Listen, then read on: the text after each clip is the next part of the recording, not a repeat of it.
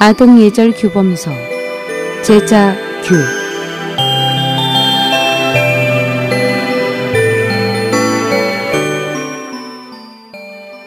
제자규는 청나라 강인 연간의 선비 이육수가 쓴 책으로 당시 많은 주현에서 어린이 교육용 교본으로 선정되었으며 그는 제자규를 쓴 공헌으로 세상을 떠난 후에 산서, 강주 선현사에 모셔졌습니다. 초나라 장왕의 절영 연회 하인을 대할 때 몸가짐을 단정하게 단정히 하면서도 인자하고 너그럽게 권세로 다스리면 마음으로 승복 안고 도리로 다스리면 불평불만 없느니라. 뜻은 아랫사람을 대할 때 가장 중요한 것은 자신의 언행을 단정히 하고 사심이 없어야 한다. 자신의 언행과 태도가 비록 사심이 없고 정직하더라도 인자하고 관대하여야 하며 가혹하게 대해서는 안 된다. 권세로 사람을 순종하게 해서는 안 되며 그렇게 하면 틀림없이 진심으로 따르지 않아 오히려 화근을 남기게 된다. 만약 도리로 사람을 타이르고 수긍하게 하여 마음속으로부터 우러나와 기꺼이 당신의 뜻대로 하게 한다면 어떠한 이견이나 불평이 일어나지 않을 것이다. 춘추오패 중에 한 사람인 초나라 장왕이 제후연맹의 패권을 잡을 수 있었던 것은 백성과 신하들에게 인자하고 관대하게 대해주어 신하들의 충성을 얻어 강력한 기반을 마련할 수 있었기 때문입니다. 어느 날 초나라 장왕이 궁중에서 문무백관들과 큰 연회를 열었는데 갑자기 불어오는 바람에 등불이 모두 꺼져 궁궐안이 온통 지륵같이 어두워졌습니다.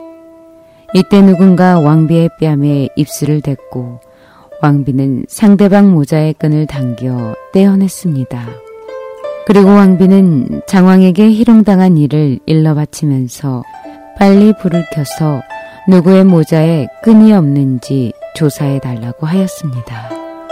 장왕은 왕비의 말을 듣고는 술은 과인이 하사한 것이요 내가 경들을 취하게 하여 신뢰를 범하게 한 것과 같으니 오히려 이것은 과인의 잘못이요 지금 왕비를 위해 진상을 밝히게 되면 짐은 군사들에게 모욕을 주게 되오니 이는 짐이 연회를 베푼 뜻에 어긋나는 것이요 라고 하였습니다. 그런 후에 명을 내려 오늘 경들이 나와 술을 마시면서 모자끈을 떼어내지 않는 자는 나와 술을 마시는 것이 즐겁지 않다는 걸로 알겠다 라고 말하였습니다. 그날 연회에 참석한 100여 명이나 되는 문무백관들은 모두 모자의 끈을 떼어버리고 술을 즐겁게 마시고 돌아갔습니다. 2년 후 초나라와 진나라가 치열한 패권을 다투게 됐습니다. 조장왕 진영의 한 장수는 매번 전투 때마다 목숨을 돌보지 않고 적진 깊숙이 돌격하여 용감하게 싸우니 적군은 산산이 흩어져 도망가곤 했습니다. 장왕은 그를 불러 말하기를 과인에게 무슨 덕과 능력이 있어 장군을 희생양으로 삼아 장군을 사지로 몰아넣을 수 있는가. 게다가 과인 역시 장군에게 특별히 배려한 것도 없는데 무슨 연고인가 하고 묻자 그 장수가 답하기를 소신이 바로 그날밤 연회에서 모자의 끈을 떼인 자입니다. 당연히 주고마땅한 죄를 범했음에도 폐하께서는 오히려 용서하시고 소신의 생명과 체면을 지켜주셨으니 그날 이후부터 줄곧 소인은 언제든지 적과의 전투에서 폐하를 위해 목숨을 다 바쳐 폐하의 은덕에 보답하기로 결심했습니다. 이에 장왕은 깊은 감동을 받았으며 승리를 확신했습니다. 드디어 진나라 군대를 물리치고 조나라의 강성한 기반을 다졌습니다. 이 이야기는 바로 노복을 대함에 자신의 언행을 단정히 해야 하며 또한 인자하고 너그러워야 한다는 뜻의 가장 좋은 본보기입니다. 대신은 누복이라 볼 수 있습니다. 예운편의 해석에 의하면 섬김의 사심이 없어 신하라 불릴 수 있으며 집안에 충실하여 종이라 불린다고 하였습니다. 그러므로 신하는 공가의 노복이고 국가의 노복인 것입니다.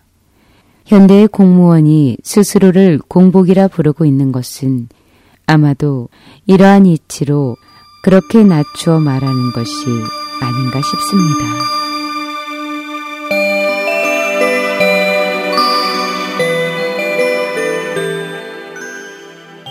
어떠셨나요? 저는 다음 이 시간에 다시 찾아뵙겠습니다. 제자규의 유인순이었습니다. 안녕히 계십시오.